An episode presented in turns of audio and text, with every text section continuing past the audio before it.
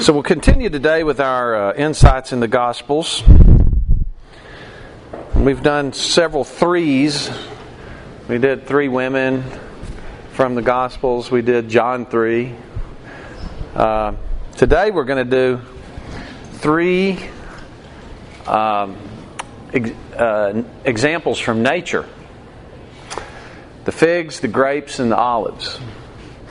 Now, figs, grapes, and olives are a big deal in Jewish life.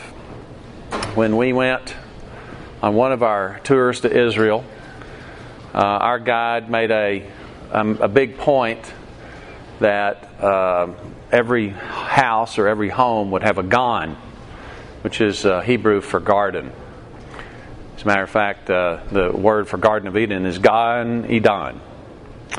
And when we went to Jordan, uh, where it's not nearly as uh, advanced uh, development wise as uh, Israel is today.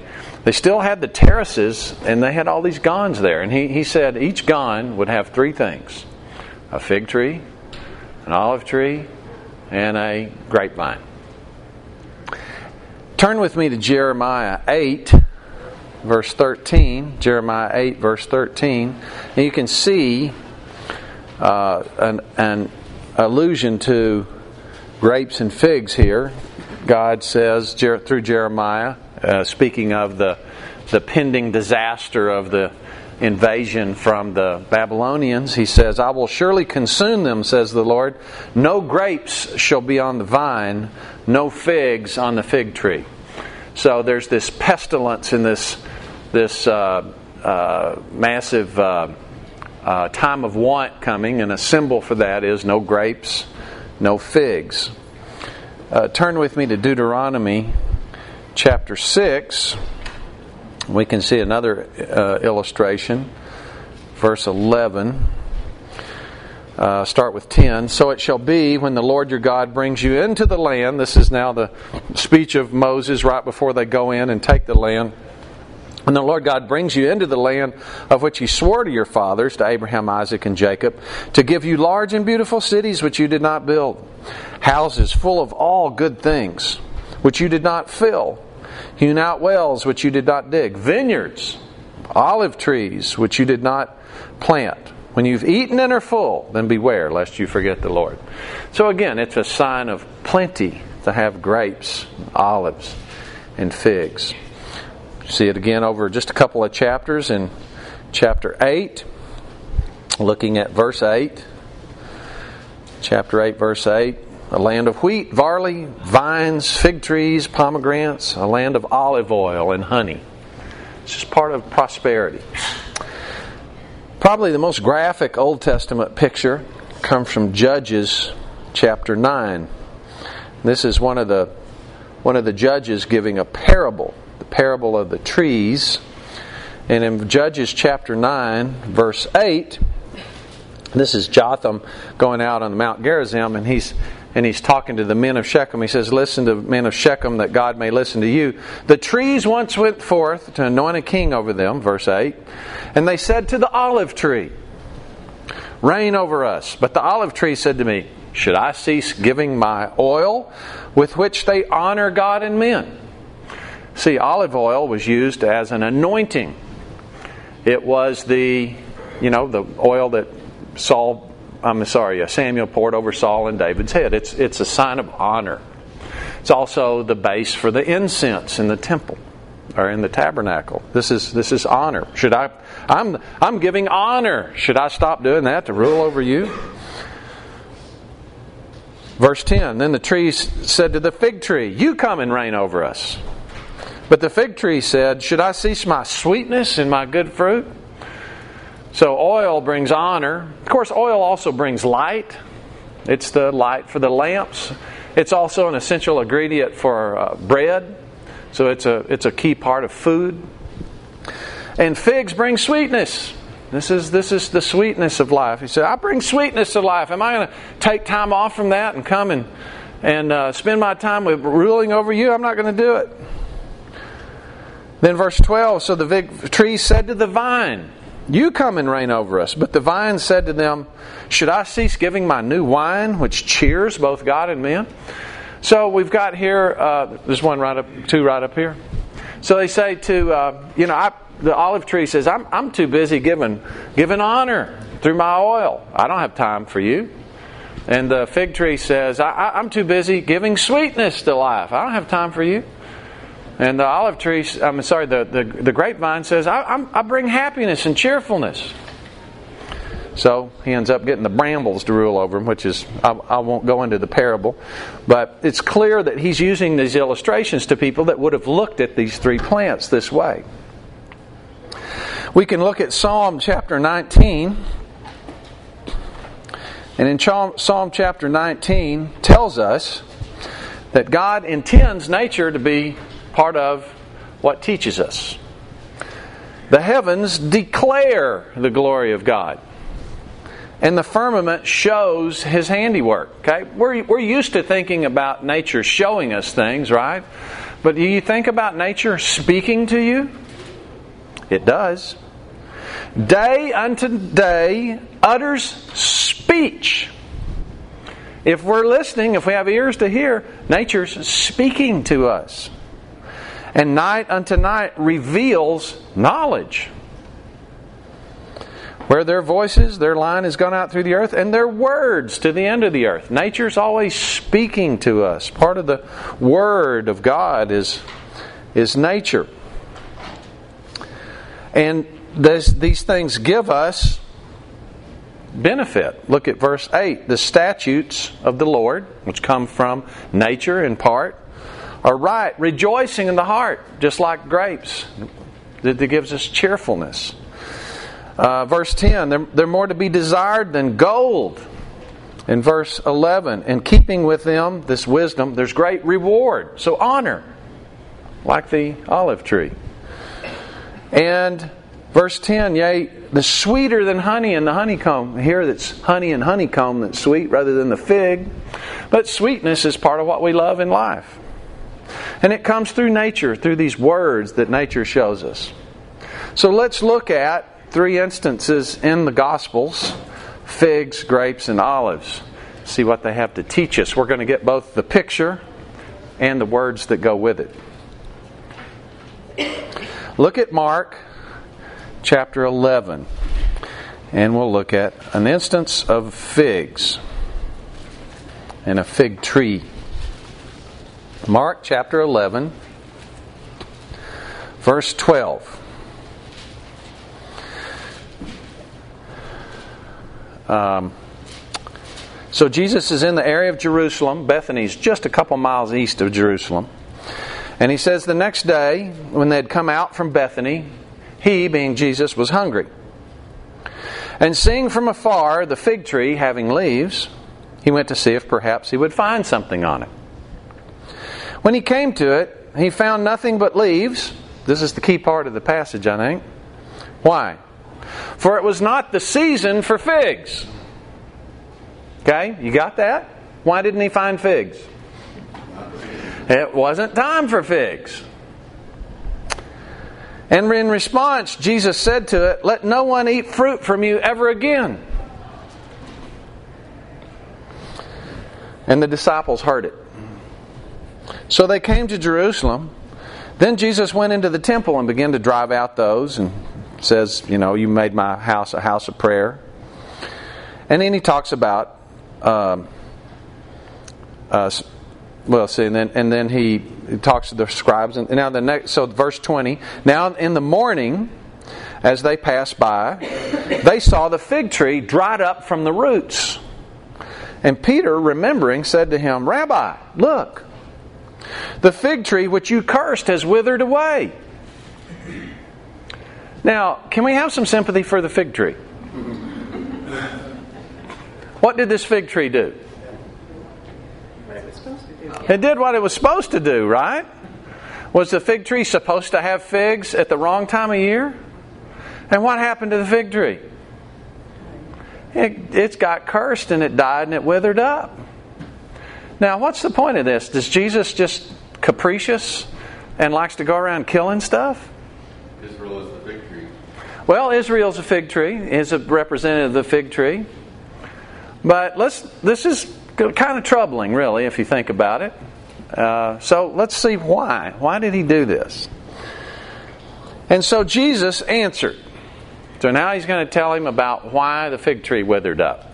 He's going to give him two lessons from this for the disciples. The first one is faith.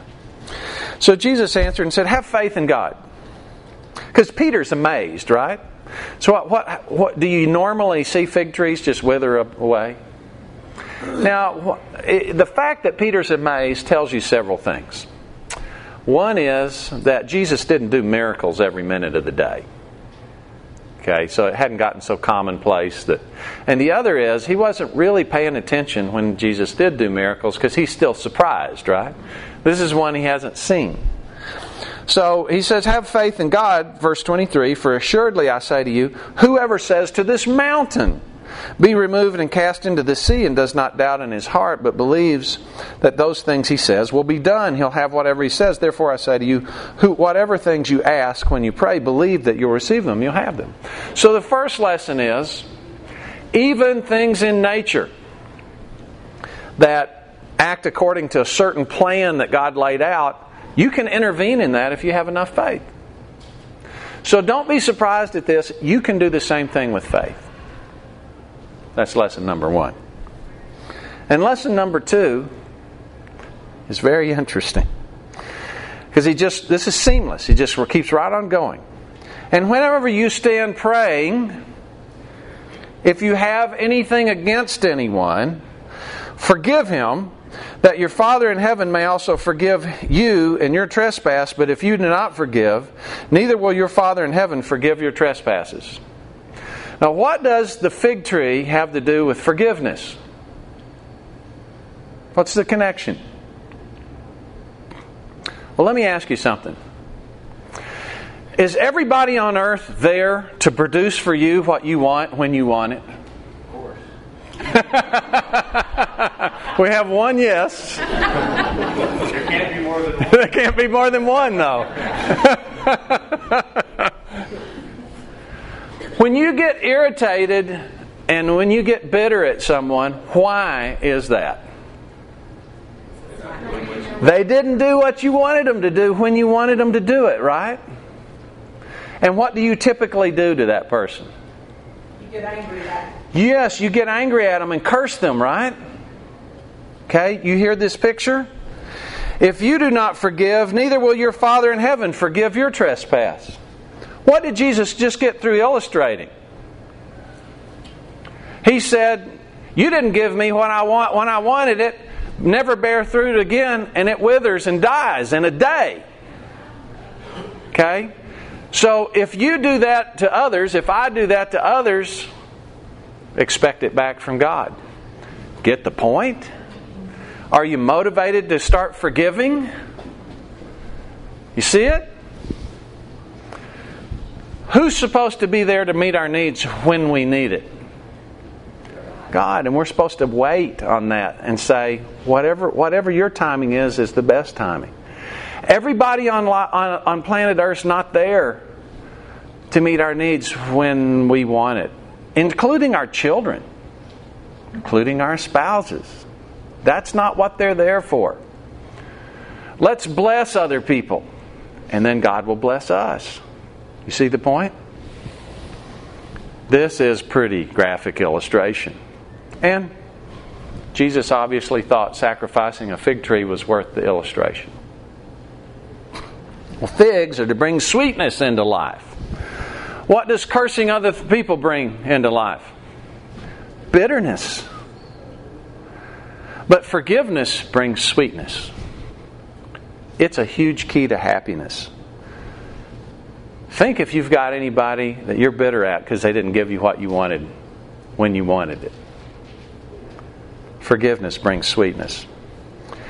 The fig. Let's look at the grapes.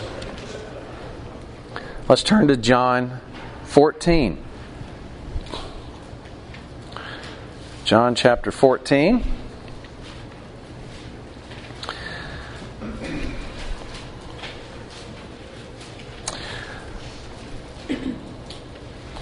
We are now in the uh, the uh, progression towards the cross. You see here in John 14 that uh, Jesus is speaking to the disciples. And uh, in verse 24, he says, He who does not love me does not keep my words, and the word which you hear is not mine, but the Father's who sent me. In John 14, 15, he says, If you love me, keep my commandments. In John uh, 14, 31, after he has washed the feet, done the Lord's Supper at the Passover, he has uh, washed the feet of the disciples. He then says in verse 31, But the uh, the world may know that I, but that the world may know I love the Father, and as the Father gave me commandment, so I do. Arise, let us go from here. So now they're leaving the upper room and walking. Good morning, come in. So they're leaving the upper room and walking. So in chapter 15, they're walking over to the Mount of Olives. They're walking over to the Mount of Olives. And um, they walk by, no doubt, a gan. And in every gan, there is a vine. Now, there's two things you can do with a vine. And we saw this in Jordan, actually. Most of the vines we saw were actually just growing out of the ground. And grapes will grow that way. Um, if you just leave them on the ground, they put a disproportionate amount of their energy into growing roots. So you get less grapes. Most of the time, when we see grapes, we see them in a cultivated orchard, and where are they? Are they just growing out of the ground? Where are they? They're on a trellis, right? And why do you put them on a trellis? So they'll divert their energy into more grapes. So they're walking along toward the Mount of Olives, which we're going to get to next. And Jesus is walk, no doubt, walks by a gan and starts using illustration, right? Because uh, nature's always teaching, nature's always speaking, and we probably don't catch most of it, right? So Jesus is being explicit and saying, here's some lessons that you can get from this. So he starts. He says, I'm the true vine. Now remember, he's just come from washing the disciples' feet and instituting the Lord's Supper, where he says, you know, this, this vine is poured out is my blood, which I shed for you uh, shed for many. Okay? He's, he's just said that, that that's just so, he's already introduced the grape and, uh, and a real poignant application of that to the disciples. So he's walking along now. He's going to use another illustration. And he says, I am the true vine, and my Father is the gardener, the vine dresser. Every branch in me that does not bear fruit, it says here, it takes away. This, this phrase that is, that is uh, translated takes away here, basically everywhere else uh, is translated lifts up. So, much more probable than take away is lifts up. And it makes sense the way grapes go. Okay, if you got a grape growing out of the ground, it's not bearing fruit, what would be the first thing that you would do as a, as a vine dresser? Put it on a trellis, right? So it'll start growing. Now, why would you do that? If you're a vine dresser, what's your number one goal for the vine? For more grapes, right? So if a branch doesn't bear fruit, he'll lift it up. And every branch that bears fruit, he prunes. Now, why do you prune away the extra branches on a, on a grapevine? Yeah, so even more fruit, right? I don't, I don't want you to spend your energy growing roots, so I'm going to lift you up. And I don't want you to spend your energy growing more limbs, so I'm going to cut those off. I want all the energy to go, the possible, go into grapes. You're already clean because of the word which I've spoken to you. Abide in me, and I in you. As the branch cannot bear fruit of itself, what happens if you cut a branch off? it turns into firewood, right? You can use it, but all you can use it for is start a fire. You can't eat it. So abide in me and I abide in you, as I and I in you, as the branch cannot bear fruit of itself unless it abides in the vine, neither can you unless you abide in me. This word abide here is the Greek word meno, M E N O. And if you look if you go through and look at it, it's used things like and Jesus meno at this house for three days. So it has the idea of just perching someplace and just remaining there for a while. Uh, we might use the term hang out. So it's hang out with me and I'll hang out with you, sort of a thing. Let's stay together. So if we don't stay together, then you don't have fruit. I'm the vine, so the thing that goes down in that brings sustenance from the ground. I'm the vine. You're the branches. He who abides in me, verse 5, and I in him, bears much fruit, for without me you can do nothing. And this is very interesting because previously in the gospel, Jesus says, Of myself I can do nothing. I only do that which the Father tells me to do. And now he's saying, Apart from me, you can do nothing. See, I've, I've lived, Jesus is saying, this perfectly dependent life because I plugged into my Father even though I didn't have to because I'm perfectly deep, uh, independent, because I'm God. But I'm showing you what this life looks like. Now I'm going to go back to the Father. You plug into me and do what I've shown you. Because apart from me, you can do nothing. Jesus actually could have done something apart from God. He didn't.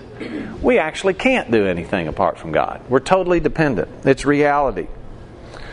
If anyone does not abide in me, he's cast out as a branch and is withered. Okay? So now you do have the branch that's cut off, and you just put it over here in a pile, and what do you use that for? Kindling. Yeah, just start a fire. And they gather them and throw them in the fire, and they burn. If you abide in me, we're talking about usefulness here now, right? If, if you abide in me and my words abide in you, you'll ask what you desire, and it'll be done for you. By this my Father is glorified. Glorified just means something's essence is observed. So when we bear fruit, other people see God actually. Why do they see God when they see us love other people? Because we can't do that on our own, right? We can't we actually cannot do that. So when we do something God's commanded us to do, it's his power and they're seeing God. And that's what God wants. Lots of fruit. So be my disciples. Verse 9 As the Father loved me, I've loved you. Abide in my love, remain in it. If you keep my commandments, you'll abide in my love. So, abide in me, what does that look like? What does that mean? Do what I ask you to do. If you do what I ask you to do, then you're in my love. Just as I've kept my Father's commandments and abide in his love. See, I did what the Father asked me to do. What was the main thing, the big thing that God, the Father asked Jesus to do that was really hard? Yeah, come to heaven and, and I mean, leave heaven and come here as a man in the first place, right? That's a very uncomfortable thing to do versus where he was. He said, I did it. Verse 11, these things I've spoken to you. Speaking means what? words, right? I've spoken to you that my joy may remain in you and your joy may be full. What's the what's the purpose of the of the vine and the grape? Cheerfulness. Okay? So the vine and the grape bring cheerfulness and Jesus says, "I want you to have cheerfulness." And the way you have cheerfulness is do what I ask you to do. This is my commandment, verse 12, that you love one another as I loved you. Greater love has no one than this than to lay one's down one life for his friends. So, who's about to lay down a life here? I mean, he's on his way. He's on, he's headed to the Mount of Olives. I mean, it's just it's just a day away here. He's about to lay down his life. You are my friends if you do what I command you. He's being pretty repetitious here. Okay? Just do what I ask you to do. What's the main thing I ask you to do? Love other people. And it's interesting here. The fig, the main thing that he wants us to do is what? What's the big lesson from the fig? Sweetness. Well, sweetness. But what's the main lesson from the fig tree, the withering root, and so forth? Faith. Forgiveness. Forgiveness, yeah. So forgiveness is kind of number one. What does forgiveness allow us to do with our relationships? Yeah, love one another, right? Because if you if you're bitter against someone, can you can you love them? It's not really possible, right? Forgiveness removes the barriers to loving. And then loving looks like doing what God asked you to do telling people the truth, bearing their burdens, listening to them. Um, so then he says, There's no greater love than to lay down your life for your friends. And who are my friends? Verse 15, But I have called you friends. For all things I heard from my Father, I made known to you. You didn't choose me, I chose you and appointed you. You should go and bear fruit. I appointed you to go bear fruit, that your fruit should abide. And whatever you ask the Father in my name, He'll give you. These things I command you, that you love one another. You take my words, my words abide in you. Because my words abide in you, you can then do them.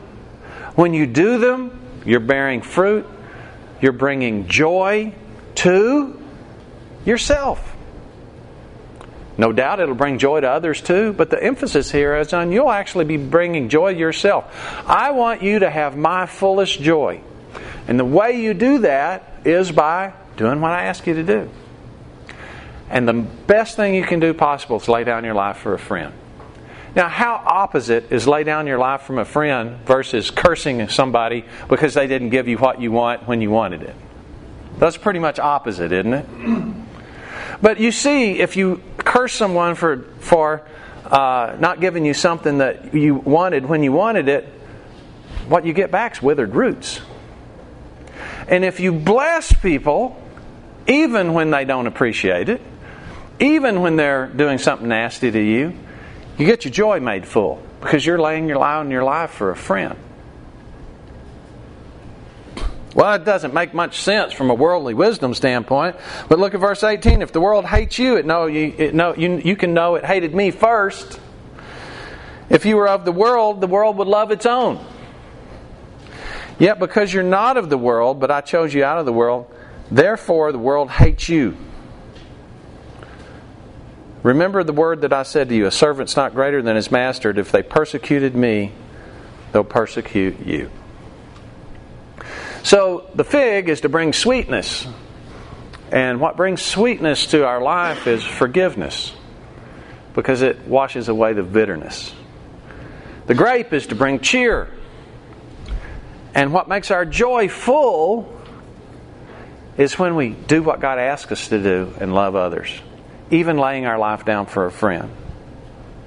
Well, then that leaves us with the olive. So, right after this, John 15, they head right over to the Garden of Gethsemane, which is on the Mount of Olives.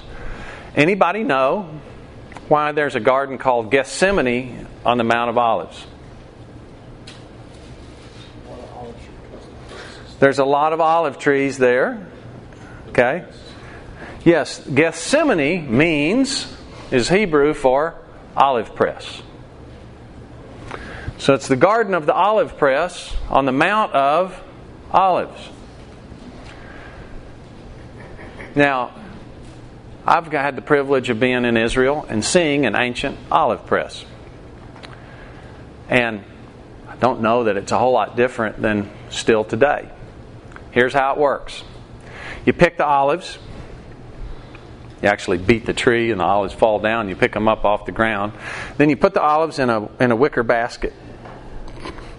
then you stack the wicker baskets up, two, three feet tall, and put a, tree limb on it that's uh, balanced on one end. So let's say it's about 10 feet long and uh, maybe you know, 20 inches diameter or something like that. So it has a little bit of weight on it. And then the weight starts crushing the olives. And the very first oil that comes out of the olives is the virgin oil. You can still buy virgin olive oil today.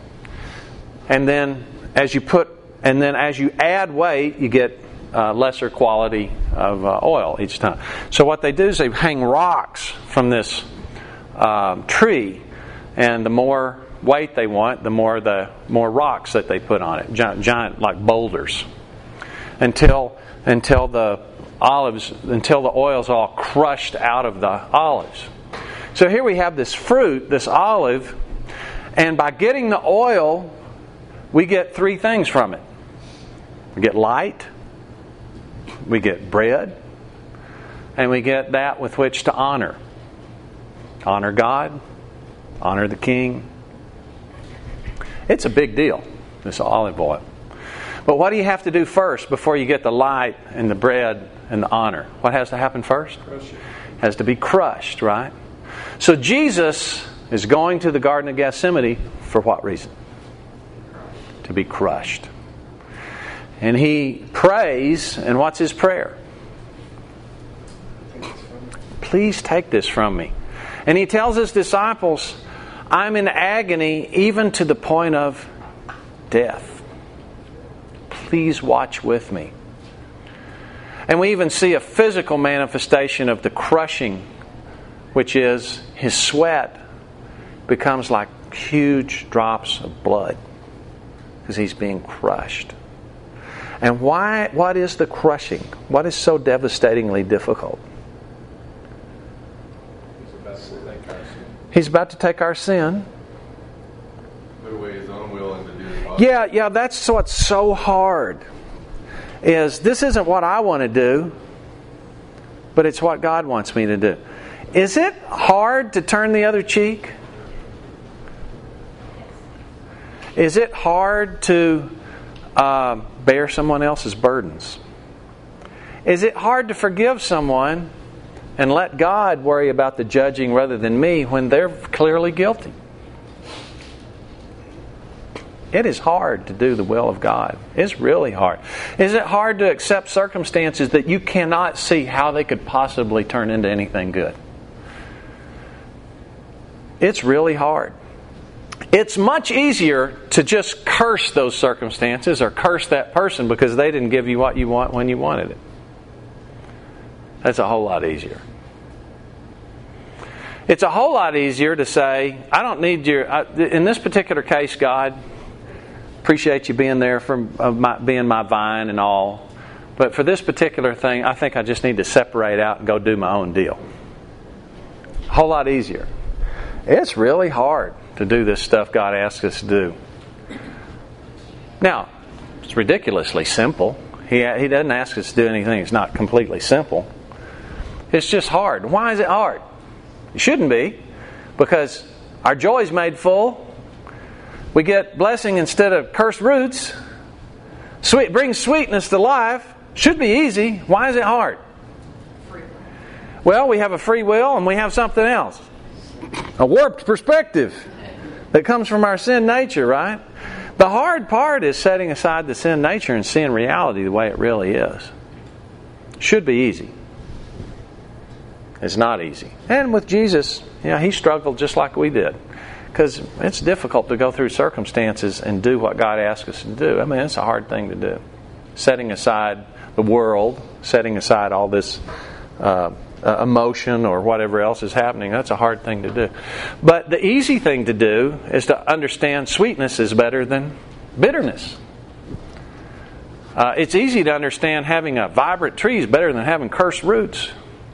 It's easy to understand cheerfulness and joy is better than misery. And that's what we're being told here. So, we got an illustration from nature. We've got the figs that bring sweetness. We've got the grapes bring cheerfulness. We've got the olive that brings honor, light, bread. And Jesus is all those things to us. And if we do what He says to do and abide in His love, serve others as He washed the feet, we get all those things. If we don't, if we demand our circumstances give us what we want when we want it, we demand other people give us what we want when we want it, then kind of on our own. And how's a tree do on its own? Doesn't do too good. How's a vine do on its own? Doesn't do too good. Okay? So that's three uh, plant uh, illustrations in nature from the scriptures. God, I pray that you'd help us take these illustrations to heart. You gave us this wonderful nature so we could learn and see. And I ask that you would uh, help this really sink in and show us in every details of the day what doing your will looks like. I pray that you'd give us great friends because we serve them uh, and lay down our life for them. Pray that you'd give us great sweetness because we don't demand of others or our circumstances uh, fulfill our needs, but we depend on you and trust that you're giving us what we want, uh, what we need when we need it. I pray that you'd give us light and your uh, the understanding from your word and and bread on a daily basis a sustenance, and that you would honor us. That we wouldn't have to seek honor from other people, but we would trust that you will honor us for doing what you ask us to do. And I pray that you give us joy and you'd make our joy full as we abide in you and we abide in your word. In Jesus' name, amen. Have a great day. Oh, this is my brother Dennis's birthday. Yep.